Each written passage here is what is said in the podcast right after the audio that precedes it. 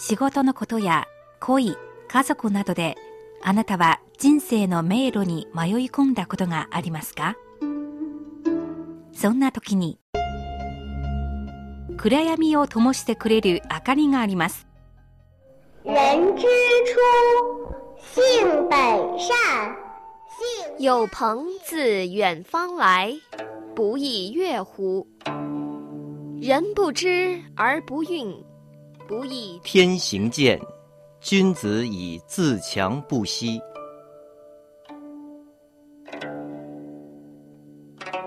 先人の知恵を借りて新鮮なエナジーでリフレッシュしてみませんか？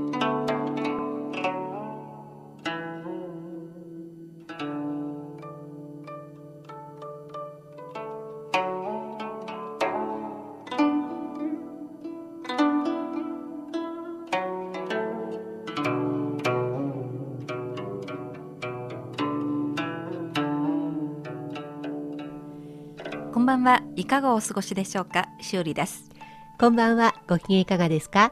高橋恵子です。古典エナジー今日は中国戦国時代末の思想家儒学者荀子荀子荀子の名作勸学漢学学ぶことの重要性を説く文章その前半をご紹介しさらにその内容をめぐってお話をしたいと思いますはい。まず荀子ですが、紀元前4世紀末、趙の国に生まれました。現在の中国のどのあたりかというと、そうですね、大体河北省西部から山西省北部にあたります。名は教、準教と言います。その代表作は名前と同じ荀子としてまとめられました。この荀子の冒頭を飾る文章は漢学。学問を習得する面においてたゆまない努力の重要性や勉強する時の態度などを強調しています。漢学の原文ですが、はいとても長いですよ、うんで高校の国語では三段落だけ抜粋して勉強しました。はい。丸ごと暗記するようにと要求されましたわがあ、、厳しい。はいうん実にいい文章で四字成語になった言葉もいっぱいあったので、うん暗記するのは苦になりませんでした。なるほど。では今日はテキスト版をベースにし抜粋した内容の前半をご紹介します。はい。君子曰：“学不可以已。清，取之于蓝，而清于蓝。冰，水为之，而寒于水。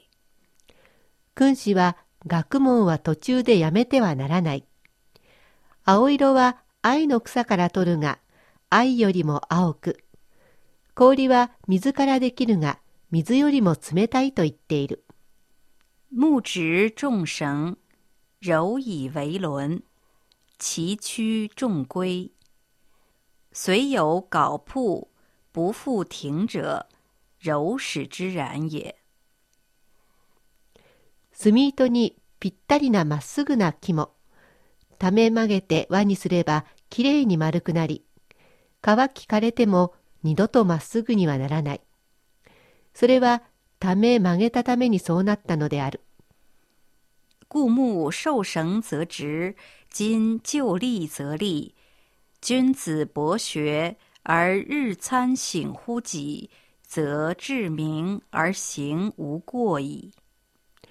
このように木は墨糸を当てればまっすぐになり、刃物は砥石にかければ鋭くなる。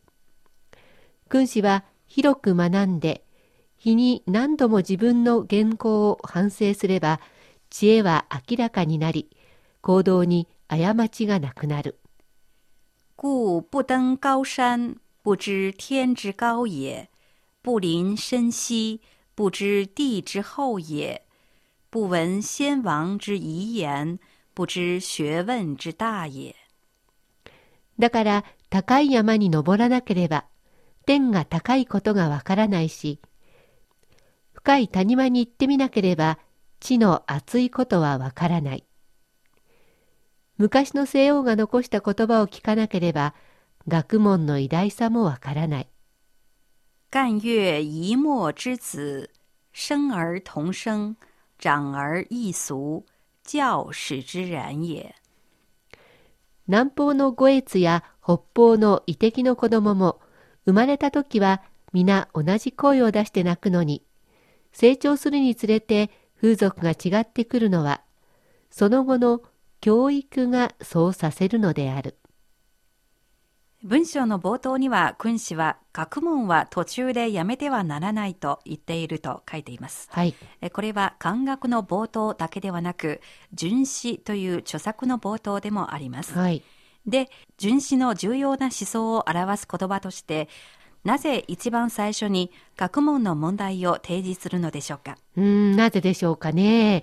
まあ、荀子も孔子の思想を引き継いで、儒家思想の代表的な人物の一人ですよね。はい。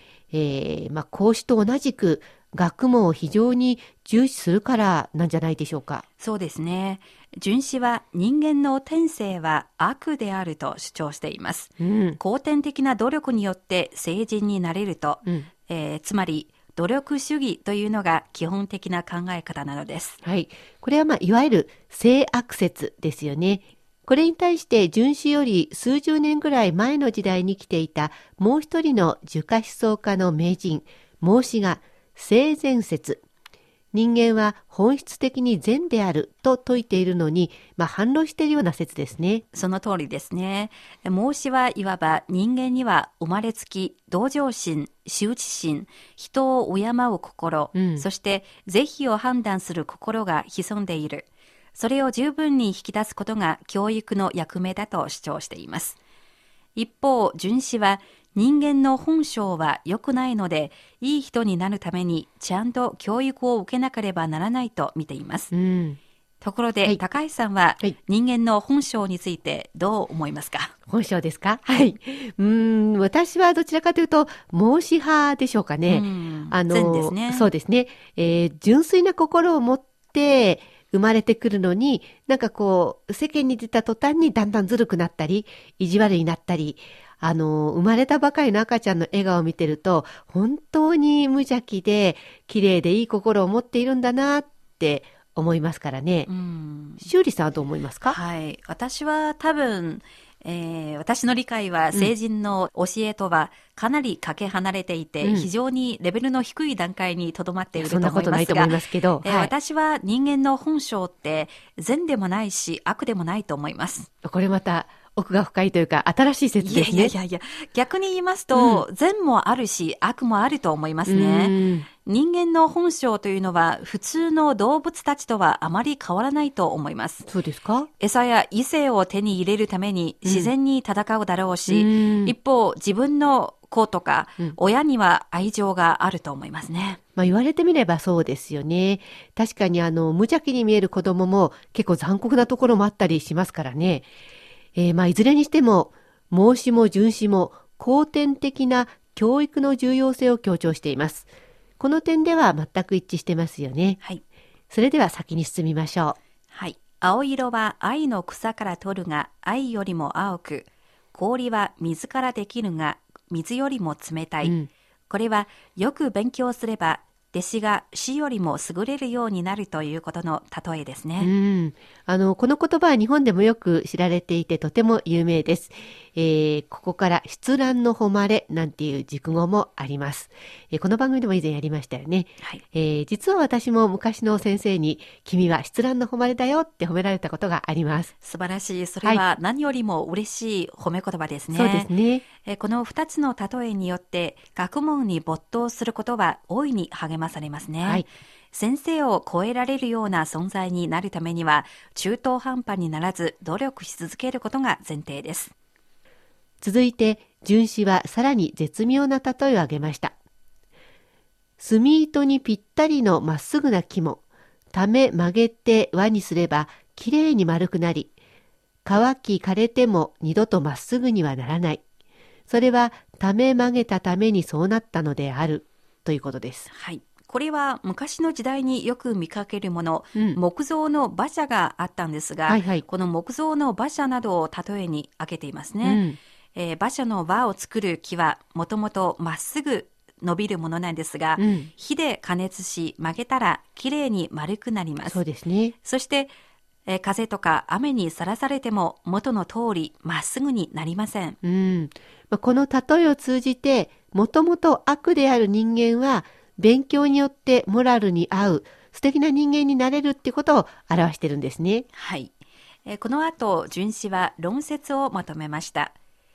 木は炭糸を当てればまっすぐになり、刃物は砥石にかければ鋭くなり、君子は広く学んで、日に何度も自分の原稿を反省すれば、知恵は明らかになり、行動に過ちがなくなる。うん。この墨糸っていうのは、大工さんや石工さんが直線を引くために使う、あの墨壺に入れて使う道具、墨糸なんですけど、これも昔中国は日本に伝わったものなんですよね。木材を加工するときに墨糸を当てて線をつけると簡単にまっすぐの線が引けます。そして刃物は砥石で研ぐと鋭くなります。君子が学問を学ぶときも同じです。いろいろな知識を身につけながら何度も何度も自分の原稿を反省すれば過ちを犯さず学問豊かな人間になれるということですね。ここまでは人間の性質を改め知恵を高める勉強の意義を説明しています。勉強ってすごく大切な意義があります。うん。では、どのように勉強すればいいんでしょうか？はい。えー、遵守は素晴らしい方法論を提示してくれました。次のくだりです。だから、高い山に登らなければ、天が高いことがわからないし、深い谷間に行ってみなければ、地の厚いことはわからない。昔の西欧の残した言葉を聞かなければ、学問の偉大さもわからないというものです。これは非常にわかりやすいですね。そうですね。いろいろ実践してみないと、物事の真相、その本当の姿がわかりません。中国では、坐井观天、井の中の蛙という成語がありますが、はい。井戸の中に生まれ育った蛙は、井戸の外の世界に行ったことがありません。うん。その蛙にとっては、空は井戸口の大きさしかありません。視野の狭いこと、見聞の少ないことを表します。うん。